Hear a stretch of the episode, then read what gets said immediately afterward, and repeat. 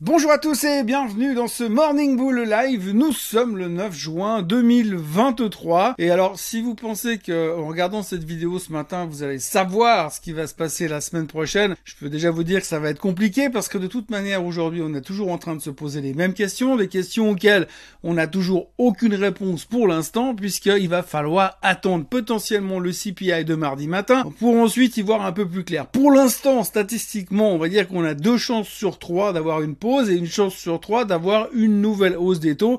On est inquiet, on se pose des questions par rapport au fait que la Banque centrale du Canada, la Banque centrale australienne ont déjà monté les taux alors on n'attendait pas ce genre de choses. On se dit pourquoi pas les Américains? Eh bien la réponse on l'aura la semaine prochaine et en attendant eh bien on brasse de l'air, on brasse de l'air, mais malgré tout on arrive quand même à battre des nouveaux records, à aller toujours un peu plus haut. D'ailleurs hier officiellement, hein, c'est partout dans les journaux, on a passé les niveaux techniques exacts qui considère qu'on est rentré en bull market.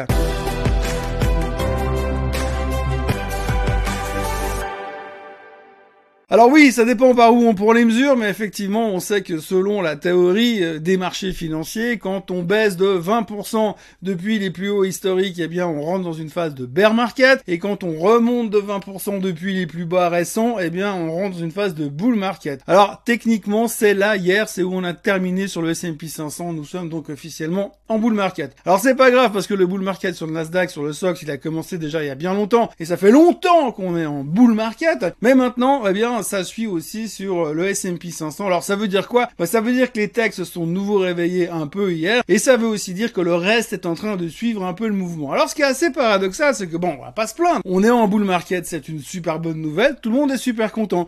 Cependant, quand on regarde un petit peu les médias financiers en général, peu importe où vous allez, sur quel site vous regardez ces nouvelles, eh bien on se rend compte que finalement, on est en bull market, le marché n'arrête pas de monter, mais finalement la conviction des professionnels n'est pas aussi élevé que ça. Alors la liste est longue, si vous regardez un petit peu, bah, vous verrez que JP Morgan sont négatifs, que Morgan Stanley sont négatifs, que pas mal d'autres sont super prudents, vous verrez aussi que Bank of America se demande si c'est durable, vous avez aussi tous les hedge fund managers qui se demandent si c'est pas une catastrophe, on a eu encore monsieur Redalio qui est venu hier nous dire que maintenant dans l'état dans lequel se trouve le gouvernement américain, eh bien ils ont pas d'autre choix que d'aller droit dans le mur avec la dette. Alors pour l'instant, on s'en fout parce qu'on est tout content de pouvoir emprunter, mais à force d'accumuler des dettes, enfin vous connaissez l'histoire, c'est jamais rassurant. En même temps, tout avec tout le respect que j'ai pour Monsieur Dalio, ça fait depuis que je suis dans ce métier, depuis 1990, qu'on dit ouh la dette américaine, c'est une catastrophe, ça va mal se finir.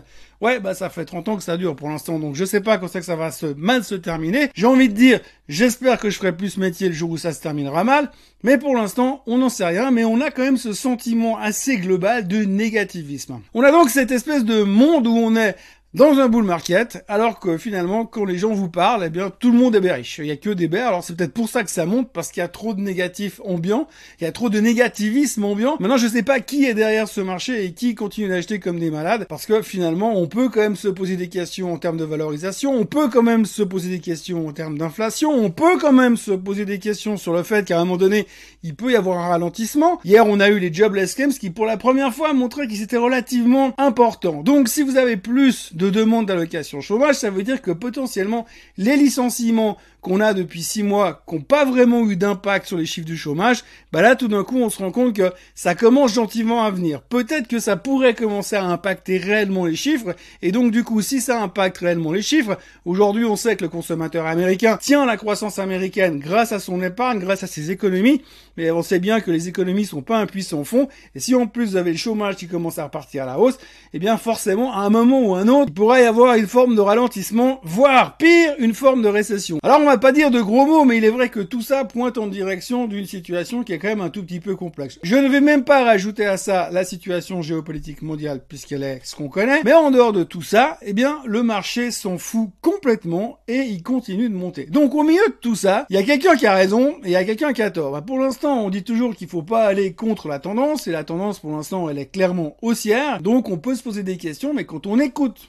les pros, bah ils ont pas l'air d'accord avec la hausse. Donc si les pros sont pas d'accord avec la hausse, qui est-ce qui est en train d'acheter? Est-ce que l'intelligence artificielle est déjà en train de prendre le dessus et de prendre l'avance sur nous? Allez savoir, on n'en sait rien. Non, bien sûr, je plaisante, mais c'est clair qu'aujourd'hui, on est quand même dans une situation assez bizarre et ambiguë où finalement, quand je regarde le sentiment global des marchés, eh bien on n'est pas d'accord avec ce qu'on voit réellement sur nos charts aujourd'hui. Si on parle un petit peu de la journée d'hier, on va pas euh, perdre trop de temps là-dessus parce que pour être assez franc, il s'est rien passé. Et pour être encore plus franc, il est possible qu'aujourd'hui, ça soit pire. Il s'est rien passé hier, en dehors du fait qu'on termine en bull market sur le S&P 500.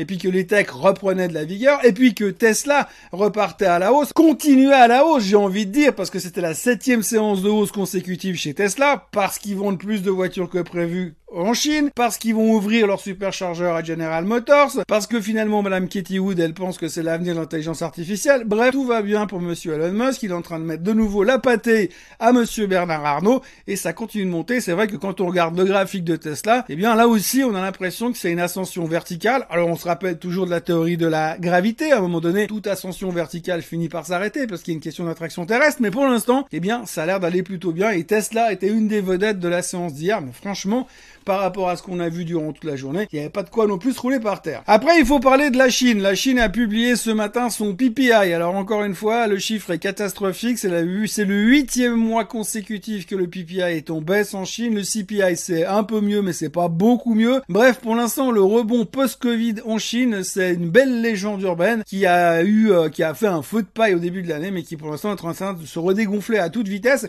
Et quand on voit l'intérêt qui est généré par le marché chinois à l'heure actuelle, surtout par les Occidentaux, mais surtout aussi parce que, mine de rien, les États-Unis et les Chinois, en ce moment, ils sont pas super potes, donc vous avez tous les gros instits qui sont en train de se dire, oui, mais dans le doute, je vais peut-être pas investir en Chine. Donc vous avez un peu un désintérêt total qui est en train de se faire au niveau de la Chine.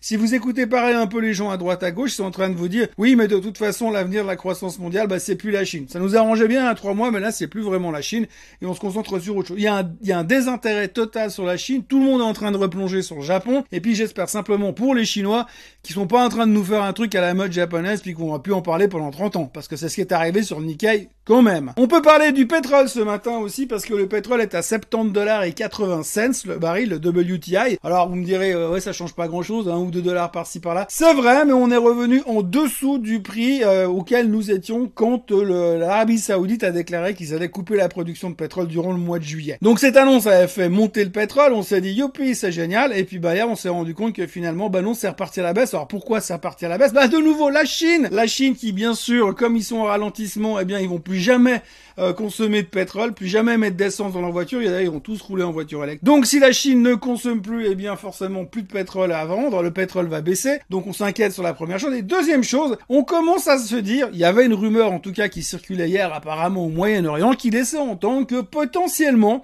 les Iraniens auraient bientôt le droit de vendre plus de pétrole sur le marché.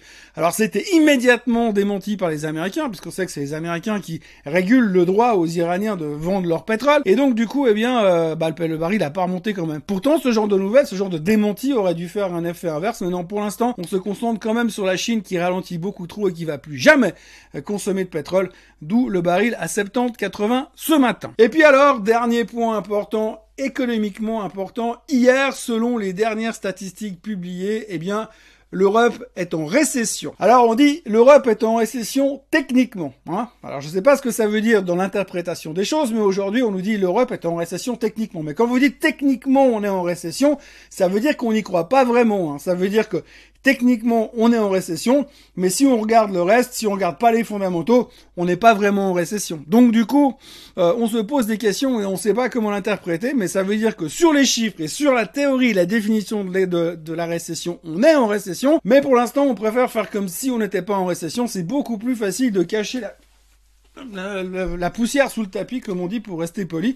Ce qui fait qu'aujourd'hui, tout le monde est confiant parce que l'Europe va bien, parce que techniquement, elle n'est pas en récession. En fait, finalement, si on réfléchit bien, eh bien, la récession, c'est simplement une question d'interprétation. Ou alors, comme disait l'autre, la récession, c'est juste une illusion. Voilà ce que l'on pouvait raconter aujourd'hui. Et nous sommes le 9 juin, c'est le week-end qui commence à partir de ce soir. Euh, moi, je vous encourage à vous abonner à la chaîne Swissquote en français. Je vous rappelle encore que le 15 juin, la semaine prochaine, il y aura le Swissquote Trading Day au BFM à Genève. Si c'est pas encore fait, N'hésitez pas à vous inscrire pour venir à la présentation en live. Euh, mis à part ça, euh, le Swiss Bliss sera demain parce que moi je dois aller voir la présentation de la nouvelle Aston DB12 aujourd'hui.